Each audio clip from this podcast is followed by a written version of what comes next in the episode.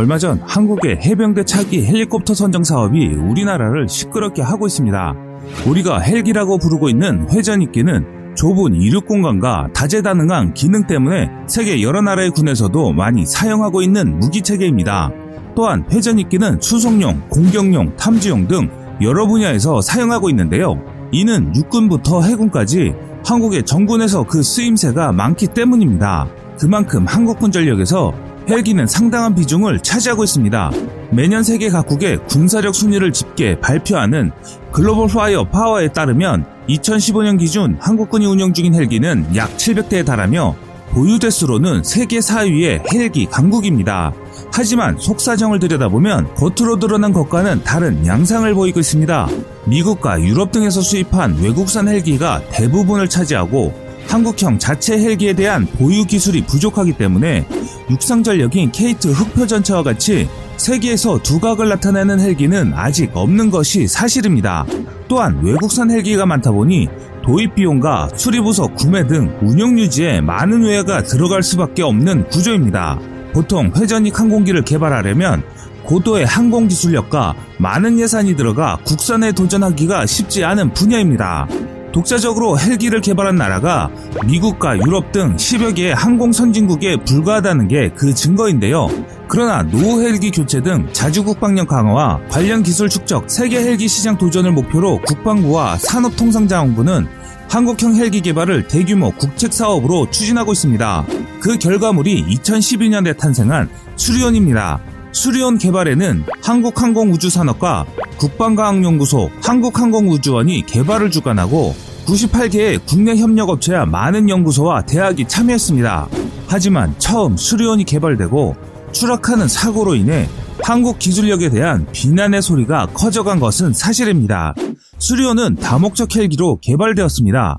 또한 한국군의 상황에 맞게 수리온은 진화를 거듭하고 있는데요. 육군 기동 헬기로 첫 임무를 시작한 이후 상륙 기동 헬기와 의무 후송 헬기, 경찰 헬기, 소방 헬기, 산림 헬기, 해양 경찰 헬기 등 현재까지 모두 6개의 파생형 헬기로 거듭나면서 우리 군의 전력과 국민 안전을 높이는 데 기여하고 있습니다. 하지만 한국이 개발한 헬기는 크고 작은 결함으로 많은 문제점을 야기시킨 것은 사실입니다. 그래서 국민들이 한국의 헬기에 대한 불신감이 많이 커졌는데요. 그러면 한국의 헬기 개발 기술력은 많이 부족한 것일까요? 다른 나라의 기술과 정말 차이가 많이 나는 것일까요? 그래서 준비했습니다. 세계에서 다목적 헬기로 크게 이름을 떨치고 있는 헬기는 과연 어떤 성능이며 또 얼마나 안전한지에 대해서 알아보겠습니다. 최고의 군사무기 제조국인 미국이 만든 다목적 회전익기가 있습니다. 바로 V-22 오스프리입니다. V-22 오스프리 수직 이착륙기는 미국 보잉사의 벨사가 개발한 차세대 틸트로터 수송기로서 오스프리라는 애칭은 매목 수립과 조류 오스프리에서 따온 말입니다. 1983년부터 개발에 들어간 V-22 오스프리 수직 이착륙기의 시제기가 5년이라는 빠른 시간 안에 완성되었고 개발 과정 중 잦은 추락사고 등의 문제가 있었지만 추가적인 기술적 연구가 이루어지다 보니 2007년 오스프리는 양산을 이루게 되었습니다. 오스프리가 특별한 이유는 로터블레이드의 회전축과 면을 직접 기울여 수직 상태에서는 헬기처럼 수직 이착륙을 하고 수평 상태에서는 고정익기처럼 고속비행을 할 수 있도록 만든 틸트로터 추진 방식이기 때문입니다. 사실 헬기의 고속비행은 기술적으로 어려움이 많지만 오스프리는 고정익기처럼 비행하게 되면 순항속도와 최고속도 모두 일반 헬기에 비해 월등히 빠릅니다. 뿐만 아니라 일반 헬기는 평소 저고도에서 임무를 수행하기 때문에 애초에 수만 피트 고도로 올라가도록 제작되지 않은 경우가 많지만 V-22 오스프리는 최대 상승 고도가 일반 헬기보다 약 3000m 더 높은 7620m까지 올라갑니다. 또한 일반 헬기보다 소음이 적어 은밀성이 요구되는 군사작전에 운용되는 경우도 많습니다. 이렇게 좋은 성능 덕분에 미 해병대는 아메리카급 상륙함에서 운영하며 미 공군은 특수전용으로 사용하고 있습니다. 또한 미 해군은 각종 수송임무와 항공모함에 운영하며 공중급유기로도 운영하려는 계획을 가지고 있습니다. 그리고 이미 FA-18가의 공중급유 실험에도 성공하였는데요. 미 대통령을 경호하는 제1 헬리콥터 비행 중대 마린원에도 배치되어 임무를 수행 중입니다. 그리고 오스프리는 2007년에 10여 대가 이라크에 배치되어 처음으로 실전에 투입되었으며 이라크와 아프가니스탄에서 18만 시간 비행을 통해 신뢰성까지 입증하였습니다. 하지만 미 해병대, 미 공군, 미 해군도 V-22 오스프리를 운영하지만 미 육군만 오스프리를 도입하지 않고 있습니다. 미 육군은 1980년대 AH-64 아파치 헬기 도입 이후 30여 년간 새 모델을 구입하지 않았고, 오스프리는 다른 헬기에 비해 부족한 탑재량과 미 육군 특성상 운영하기 어렵다고 판단하고 2030년 도입을 목표로 차세대 스텔스 헬기 개발에 나서고 있습니다. 이처럼 많은 장점을 가진 V-22 오스프리를 두고 미 육군처럼 많은 나라들이 도입을 포기하거나 고민을 하고 있습니다. 미국이 매년 막대한 비용에 재정을 지원해주고 있는 동맹국인 이스라엘은 이전부터 V-22 오스프리를 각종 침투 및 특수작전에 사용하기 위한 목적으로 2013년 세계 최초로 오스프리를 도입하나 싶었지만 2017년에 오스프리가 CH-53을 대체할 수 없다는 결정을 내리고 도입을 포기하였습니다. 그리고 이스라엘은 2025년 노후한 CH-53을 대체할 다른 잠재적 후보에는 시코르스키의 신형 CH-53K와 보잉 CH-47 치누크를 올려놓은 상황입니다. 1940년대부터 미국과 특별한 관계를 유지하고 있는 영국은 영국 해군이 CH-3 시킹 헬기 기반의 조기경보 헬기를 대체하기 위해 오스프리 도입을 진지하게 고민했지만 영국 국방비가 대규모로 삭감되고 영국군 전체가 감축하게 되면서 도입을 포기하였습니다. 중동 부자 나라인 아랍에미리트는 2011년 오디세이 새벽 작전에서 미 해군이 오스프리를 운영하는 것을 보고 도입을 추진하였지만 시간만 끌다가 없던 일이 되었습니다. 그리고 사실 우리나라도 참수작전 등의 특수전이나 해병대 상륙전을 고려하면 육군과 해군, 해병대에서 운영할 수 있는 V-22 오스프리의 도입을 검토했었습니다. 그래서 한국의 독도함과 마라도함에서 오스프리를 운영하는 모습을 볼 수 있을 것 같았습니다. 하지만 특수부대 침투용으로는 이미 많은 수송기와 수송헬기 등이 준비되어 있으며 다른 경쟁 기종들에 비해 가격이 너무 비싸다는 이유로 아직까지 도입 계획은 없는 상황입니다. 2015년 한미 연합상륙훈련에 참가한 미 해병대 소속 오스프리가 독도함 비행갑판에 이착함 훈련을 실시하기도 했었지만 독도함 격납고의 높이는 5.5m로 H-53 계열 헬기나 V-22 계열 7트로터기의 내부 탑재는 불가능합니다. 독도함 내부에는 공기부양정과 공기부양정에 탑재하는 차량, 그리고 수륙 양용장갑차만 들어가도 꽉 차는 구조입니다. 이외에도 사우디아라비아, 카타르, 이탈리아, 노르웨이, 브라질, 콜롬비아, 싱가포르, 오스트레일리아 등 많은 나라들이 V-22 오스프리의 많은 장점 뒤에 가려진 치명적인 단점 때문에 도입을 포기하거나 고민하고 있는 상황입니다. 하지만 용감하게 오스프리를 외국군으로서 최초로 도입한 나라가 있습니다. 바로 일본입니다.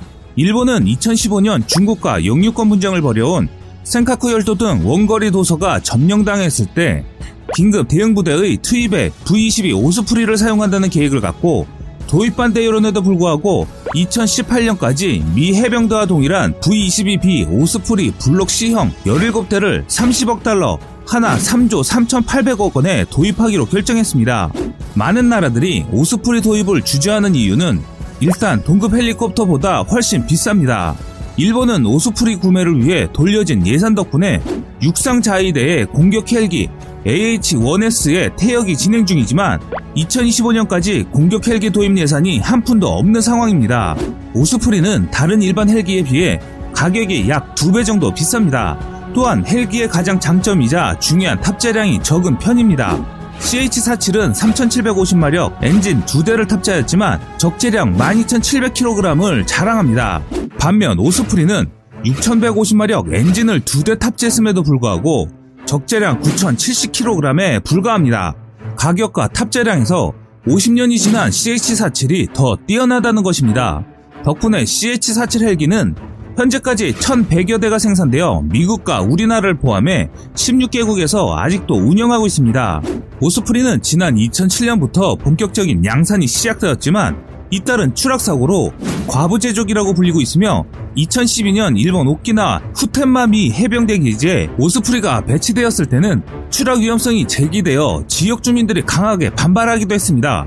오스프리는 2000년대 초부터 두 건의 심각한 추락사고가 발생하면서 23명의 해병대원이 사망하여 다시 비행이 금지되었으며 결함 있거나 불안정한 부분에 대한 대대적인 재설계에 들어가 2005년 6월에 겨우 최종운영 평가를 통과했습니다. 이때 미 해군 항공체제 사령부 측은 추락사고를 야기했던 치명적인 문제의 대부분이 해결되었다고 판정을 내렸는데요.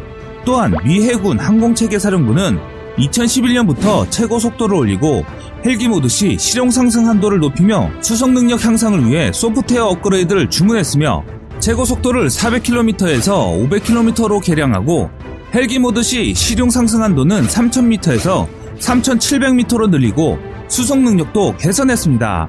V-22 블록 C형에는 신형 레이더, 임무 관리 및 전자전 장비가 추가되기도 하면서 현재 미 해병대는 총 16개 비행대대에서 360대를 도입 중이며 공군은 5개 비행대대에서 총 50대를 사용하고 있습니다. 오스프리는 수직 이착륙이 가능한 회전익의 장점과 연료 소모가 효율적이고 빠르고 오래 비행할 수 있는 고정익 항공기의 장점을 결합한 항공기입니다. 이렇게 최신의 기종이면서 실전 투입으로 검증을 받은 오스프리이고 또한 현재 세계에서 떠오르는 기종이라 할 수 있는 오스프리조차 많은 결함으로 인명피해가 발생한 기종입니다. 한국의 수리온을 많은 분들이 지적을 하시는데 미국조차도 가부제족이라고 불리는 오명을 갖고 있는 오스프리를 운영 중입니다. 항공기 제작은 그만큼 많은 시간과 기술이 필요하다는 것을 보여주는 단편적인 사례입니다. 안전한 항공기를 개발하면 좋게 하겠지만 한국보다 몇십 년 앞선 군사기술을 보이고 있는 미국도 힘들게 만드는 것이 항공우주산업입니다. 그만큼 방산무기에 대한 독자기술 확보가 어렵다는 것입니다. 지금 한국이 추진하고 있는 차세대 헬기 사업은 많은 시련이 있는 고난의 길입니다. 이런 힘든 시기를 잘 이겨내서 국민들이 믿을 수 있는 한국형 헬기가 탄생하길 기원합니다. 지금까지 세상의 모든 군사무기를 얘기하는 꺼리투브였습니다. 시청해주셔서 감사합니다.